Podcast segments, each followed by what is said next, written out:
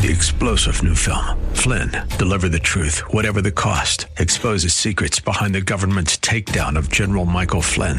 Flynn knew what the intel world had been up to. He ordered the first audit of the use of contractors. This set off alarm bells. He told the truth. He was the most dangerous person for Donald Trump to hire. They had to get rid of Flynn.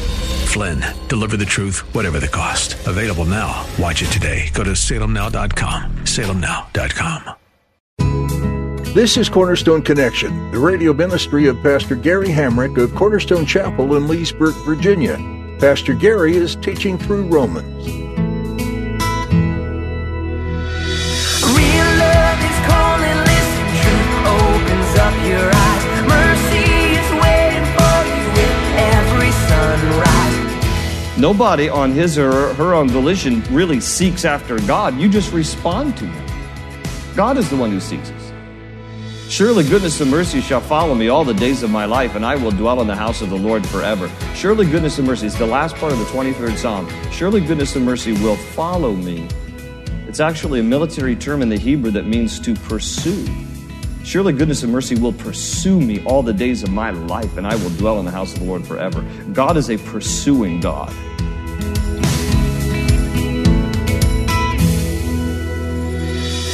In today's message, Pastor Gary will remind you of one of the characteristics of God. He is the shepherd who went after a singular sheep. In the Old Testament time period, livestock was very nearly currency. If you had a lot of livestock, you were very wealthy. Now imagine a shepherd has 100 sheep, but he leaves 99 of the sheep to go and rescue a single sheep. Jesus is the shepherd that pursues. While we go off on our own way toward who knows what, he lovingly chases after us to bring us back. At the close of Pastor Gary's message today, I'll be sharing with you how you can get a copy of today's broadcast of Cornerstone Connection. Subscribe to the podcast or get in touch with us. But for now, let's join Pastor Gary in the book of Romans, chapter 3, with today's edition of Cornerstone Connection. You know, if God is ultimately glorified in the way that he deals justly with the world, then I might as well go ahead and sin so that God can be more glorified in the way that he justly deals with people. I mean, it, it's just absolutely twisted. That's why at the end, Paul just says their condemnation is deserved. You know, if you're going to think that, if you're going to twist scripture to think you might as well go ahead and sin so that somehow God is more glorified in the way that he executes justice, that is just absolutely absurd. You deserve to be condemned. That's what he says there. So he addresses that right at the beginning. And then, and then here's his, from verse 9 down through verse 20, is this summary of the condition of man apart from God. This is the f- official diagnosis of man.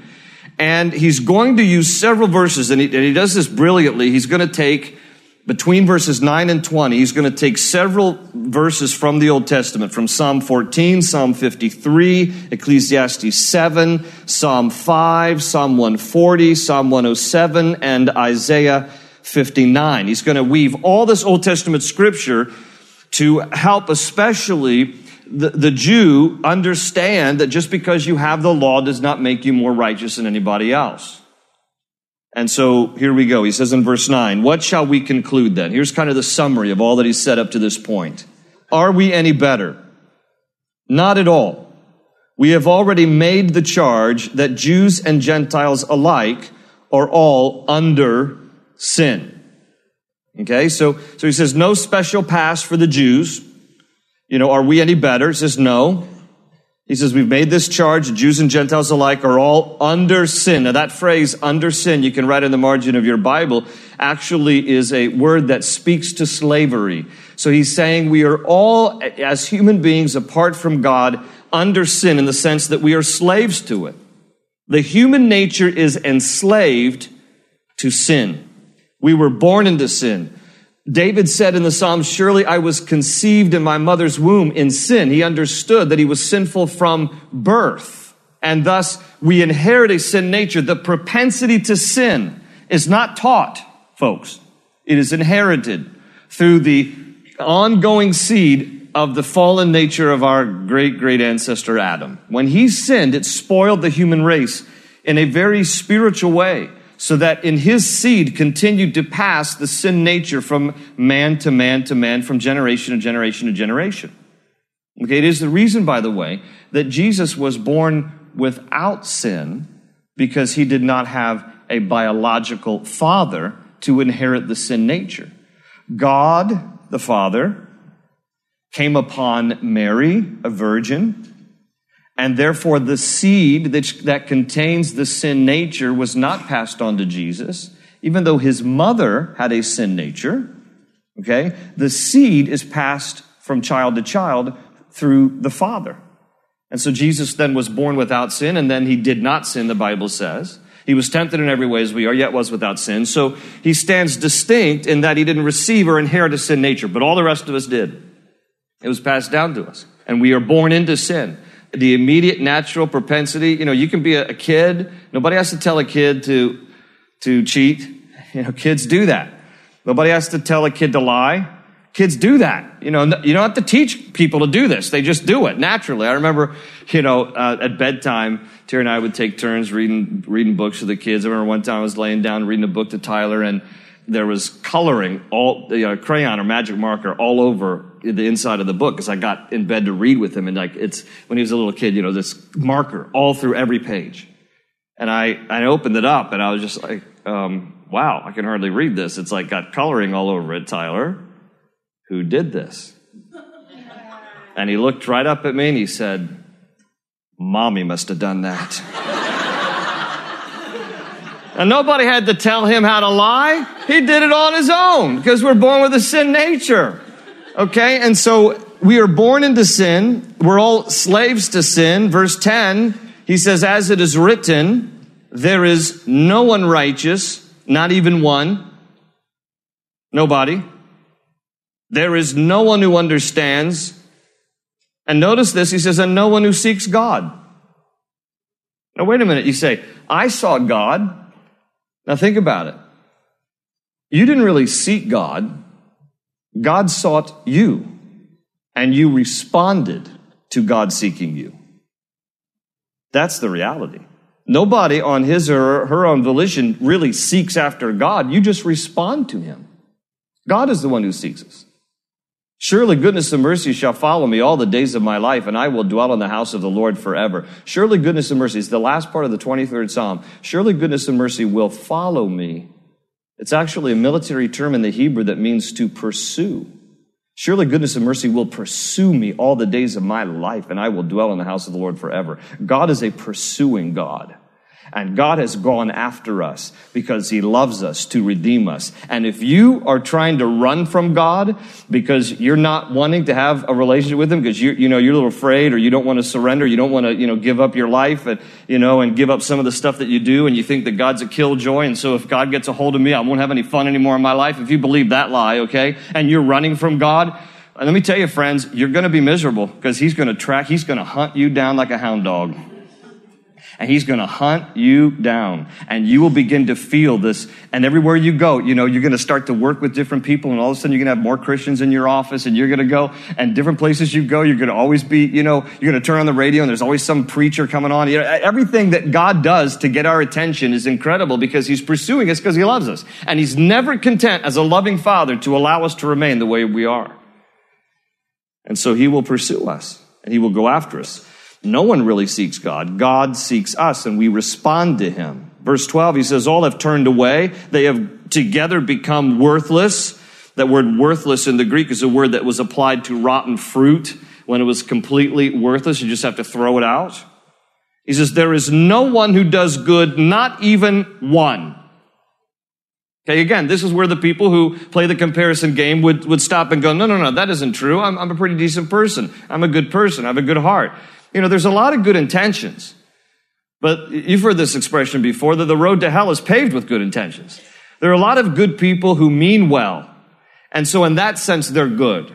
But when it comes to the human heart and the human condition, there's none righteous, no, not one. There's no one who does good.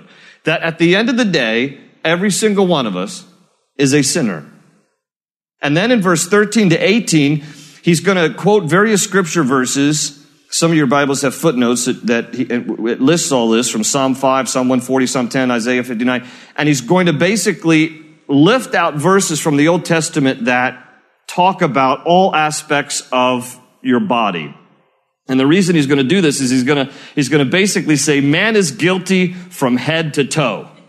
Man is guilty from head to toe. So verse 13, he says, their throats are open graves. Their tongues, meaning, meaning they, meaning all of us as human beings, their tongues practice deceit. The poison of vipers is on their lips. Their mouths are full of cursing and bitterness. Their feet are swift to shed blood. Ruin and misery mark their ways, and the way of peace they do not know. There is no fear of God before their eyes. So see, in my Bible, I just underlined all, all the different body parts. Throats, tongues, lips, mouths, feet, eyes. It's like from head to toes, man is guilty before God. So verse 19. Now we know that whatever the law says, it says to those who are under the law, so that every mouth may be silenced and the whole world held accountable to God. Therefore, no one will be declared righteous in his sight by observing the law. Rather, through the law, we become conscious of sin. Okay, he says, so whether you have the law or not, by obeying it, it doesn't make you righteous. Because nobody can obey all the law anyway. No one will be declared righteous in his sight by observing the law. Rather, through the law, we become conscious of sin. And that, and that earlier part there, he says that every mouth would be silenced and the whole world, you know, that expression like, well, shut my mouth. I mean, you're gonna, you're gonna have a shut mouth. You won't be able to say anything in your defense before God because the, the only right thing to say is, I'm a sinner saved by grace through Jesus Christ. Otherwise, we have no defense because we're all sinners. So this part here about the last part there of verse 20 that I just read, rather through the law we become conscious of sin. In the margin of your Bible, write down this verse, Galatians 3, 24 and 25. What does he mean by that? Rather through the law we become conscious of sin. The law does not make us righteous, but it does cause us to become conscious of sin. Here's Galatians 3, 24 and 25. Paul said it a different way in this passage where he said, So the law was put in charge to lead us to Christ that we might be justified by faith. Now that faith has come, we are no longer under the supervision of the law. Okay, now, the law, by the law, he means the Old Testament scriptures. What we would have in our Bibles as the Old Testament is basically the law. And, you know, a good Jew would practice obeying the law as a means of being righteous before God. Now here's the problem in the day of Jesus. Remember the Pharisees, Jesus was always, he was always rebuking them because they, they didn't understand the purpose of the law, which was to point out to them that they were sinners. In fact, here's the three benefits of the law, and then I'll come back to the Pharisees. The benefits of the law is that it explains what sin is, it exposes how sinful we are, and it expresses our need for a Savior. That was the intention of God's law. He sets up a standard. He says, this is what is right, this is what is wrong. I want you to understand my holiness. I want you to understand what is right. I want you to understand what is wrong. And so it explains what sin is. If you violate what God says, then it is sin. And all of us have at some point violated, you know, just even look at the Ten Commandments. I'm sure you broke three of them just driving here, right? Okay? No, no, seriously. I mean, you know, maybe, maybe you got mad and so you took the Lord's name in vain. Maybe a car drove by you and you coveted that car because it wasn't like your car. You know what I'm saying? It's real easy to just, our, the heart is wicked and deceitful above all things, Jeremiah says. Who can know it? So, you know, so there's the reality there. But it explains what sin is and then it exposes how sinful we are. Because unless you have the backdrop of the law, you don't, you don't even know. Even Paul said in Romans 7, it gets to later, he says, I, I didn't even know what coveting was until I read the law. Okay? How do you know if you're speeding when you go out here on Sycolin Road? Unless you have a speed limit sign on the side of the road that says, this is how fast you can go and no more. And if you exceed that, then you know, oh, I'm speeding, I'm breaking the law. So the law is given to expose how sinful we are. But then here's the third thing. It was intended to, to express a need for a savior because when you get exasperated enough, when you begin to realize, man, I can't keep all these laws. I can't obey all these things. You know, I break all these rules just before I, you know, get out of the house in the morning on the way to work. I break a lot. You know, so when you begin to think that way and you realize, then what happens? You're like, I can't live up to this. So I need a Savior. I need someone who can forgive me and someone who can pay the price for me and someone who loves me. I need a Savior. Now, here's what happened in Jesus' day. The Pharisees, instead of the law exposing their sinful hearts and making them aware of just how sinful they were, they looked at the law and they said, okay, um, I, I see that I'm deficient in some of these areas, so what I need to do is step it up and add some more laws. And then they would just make a burden out of the law and think that if I just obey and obey and obey and obey, then I will find favor with God. Instead, they should have looked at the law and realized, wow, the, the law I can't live up to, and thus I need to cry out for a Savior. That's why they missed Jesus. That's why most of the Pharisees missed the Savior because they looked at their own self righteousness and thought, I'll just keep obeying the law and I'll add more laws to help me feel good about myself. And it was this futile exercise of, I can't obey the law, so I'll add more, and then I can't obey those laws, so I'll add more, and it just is crippling. So, the law is intended to explain what sin is, expose how sinful we are, we are, and express our need for a Savior. Let me go back to this verse now, Galatians 3. When it says here in verse 24 that the law was put in charge, King James Version says that the law is our schoolmaster.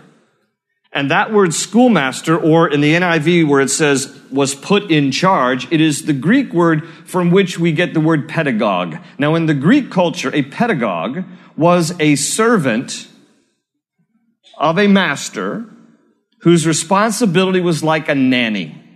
A pedagogue was someone who took a boy and led that boy to school. And the pedagogue would be the one to lead the boy to school and to watch over that kid and to make sure that kid got home safely again. And that was the responsibility of the pedagogue. It was the Greek slave who was entrusted like a nanny to help supervise the kids and make sure they would get to school. The pedagogue was not the teacher. The pedagogue would bring the student, bring the boy of the house to the classroom where the teacher would teach the child. Now, Paul uses this terminology in this because what he's saying is that the law is not an end to anything. It is simply a means to bring you to Christ. It's like a pedagogue who is not itself the one who's going to bring you benefit, but he's going to lead you to what ultimately will bring you benefit, and that is Christ. So that's the intention of the law. It's to expose the sin, make us aware of what sin is, and then lead us to the Savior, which is Christ. J.B. Phillips said, It is the straight edge of the law that shows us how crooked we are. End quote. That then when we begin to recognize God's perfect and beautiful standard, we begin to see just how crooked our lives are in comparison. So it is intended to point us to Christ, to lead us to Christ, that we might then find the Savior in Jesus. So he uses this terminology here. And then in verse 21, now this is, this is a great transition here in verse 21. So, so notice this, and I know, you know, the first words are but now, and I know how this is going to sound, but I'm going to say it anyway because this is important. That's a big but there, my friends. All right. And here's the reason why. He's transitioning from the previous section, which dealt with judgment, to a new section, which deals with justification. Everything we've just read up to this point has to do with judgment. God's wrath. He's justifiable in his judgment. And so he's going to make the shift here now to justification. And the justification is going to be Notice if you have a subtitle there at verse 21, like my Bible does, it says righteousness through faith. He's going to use the word faith. Now, let me just advance here for you note takers. The word faith is going to be found 20 times just in these two chapters, 3 and 4. 20 times. He's also going to use the word grace eight times between chapters 4, 5, and 6. And he's going to use the word gift seven times also between chapters 4, 5, and 6. So those are three important words as we read through chapter 3 and and uh, into chapter 4 tonight faith, grace, and gift. Faith, grace, and gifts. So he's moving now, verse 21, but now. So that's a transition statement. He's like, okay, we've talked about judgment. Now we're going to, he's going to talk about justification. But now, a righteousness from God, apart from the law, has been made known to which the law and the prophets testify. Okay, who's he referring to? Jesus. He's referring to Jesus. He says, There's a righteousness from God apart from the law. What was the only way they could be righteous before Christ was revealed? The law. You try to keep the law, you'd be a righteous person. Okay? And then through the sacrifice of animals, you're made temporarily righteous, God's provision, an exchange of a life, the life of an animal for the life of the sinner. So that's how they would make atonement in temporary ways under the old covenant. And Paul says, now I want to, I want to explain to you how you can really be made righteous apart from the law. Because again, the law was only pointing to Christ. The law was to lead you to Christ. How many times can you slaughter an animal year after year and recognize that it doesn't really atone for you completely? So all of this is pointing to Christ. He says, I, I want to explain to you that there's a righteousness of God apart from the law, which has been made known, to which, notice, the law and prophets testify. You don't need to turn there, but in Luke 24, when Jesus appeared to his disciples after he rose from the dead, he said in Luke 24, 44, he said to them, speaking to his disciples after he rose from the dead, Luke 24, 44. This is what I told you while I was still with you. Everything must be fulfilled that is written about me in the law of Moses, the prophets, and the Psalms. So Jesus even said to his own disciples, he said, look, all that was testified about me in the Old Testament scriptures, the law of Moses, the Psalms, the prophets, that includes all the Old Testament. He says all of it was speaking about me and pointing to me to reveal me in its proper time. And that's what Paul is referring to back here in Romans 3 when he says, This has been made to which the law and the prophets testify. All of the Old Testament speaks of Christ in various ways throughout. And so Paul says, I'm now going to explain to you why Messiah had to come. He says, verse 22, this righteousness from God comes through faith. Here's that word, faith in Jesus Christ to all who believe. To all who believe, there is no difference, for all have sinned and fall short of the glory of God. Now pause there before we get to the good news in verse 24. So again, we've all sinned. He's established this. I hope everybody recognizes this about our human condition. We're sinners. We're born into sin and we continue to sin. Nobody's perfect. There's none righteous. No, not one. He's established all this. He says, okay, now we all fall short of the glory of God, the perfect standard of God we don't measure up to. It's the vertical. When we compare ourselves vertically, we don't measure up. So, in that sense, we're guilty. But verse 25, and are justified freely by his grace, there's the word grace, through the redemption that came by Christ Jesus. Now, let me slow it down here because this is one of the things about the book of Romans. I mean, it, you know, again, this was required reading at Stanford University Law School 100 years ago because of the way that Paul so eloquently makes the case and, and argues so clearly about things, but he's going to use some pretty strong theological terms. So I'm going to give you some definitions of some words as we go through this. Like, what in the world? What is justification? Look at verse 23. That's the first word I want us to look at. And are justified freely by his grace. Circle the word justified. And here's a basic definition for justification. Justification is the legal and formal acquittal from guilt by God as judge and his pronouncement on us as righteous in his sight. Okay, that's, that is justification. It is a legal term where God like throws the gavel down and says, I acquit you. You are found not guilty, even though we are guilty. Why are we found not guilty? We're justified. How? Freely by his grace through the redemption that came by Christ Jesus. So because of what Christ has done for us, went, which is grace, okay? The acronym GRACE, in case you've never heard before, God's riches at Christ's expense. G R A C E. God's riches at Christ's expense.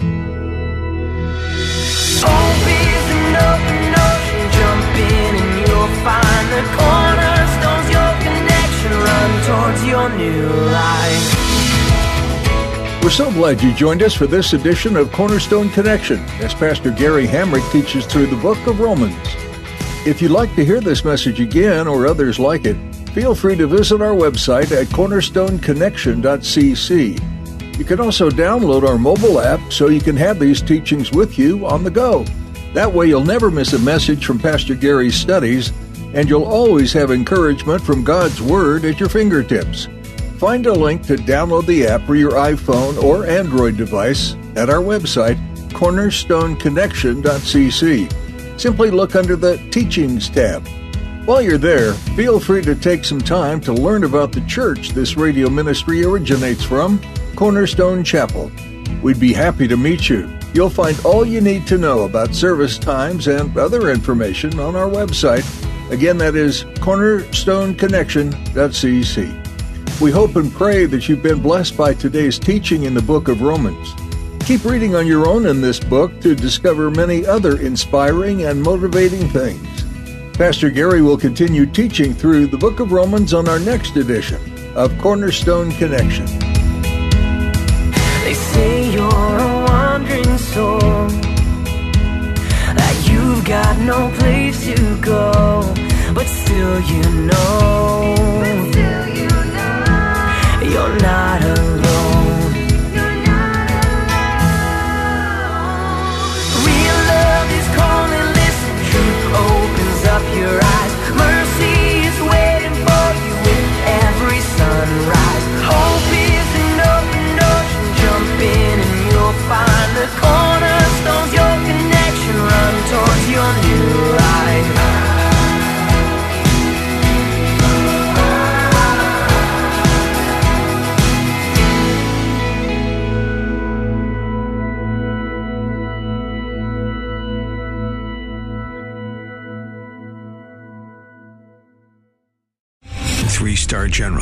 J. Flynn, head of the Pentagon Intelligence Agency, knew all the government's dirty secrets. He was one of the most respected generals in the military. Flynn knew what the intel world had been up to. He understood its funding. He ordered the first audit of the use of contractors. This set off alarm bells.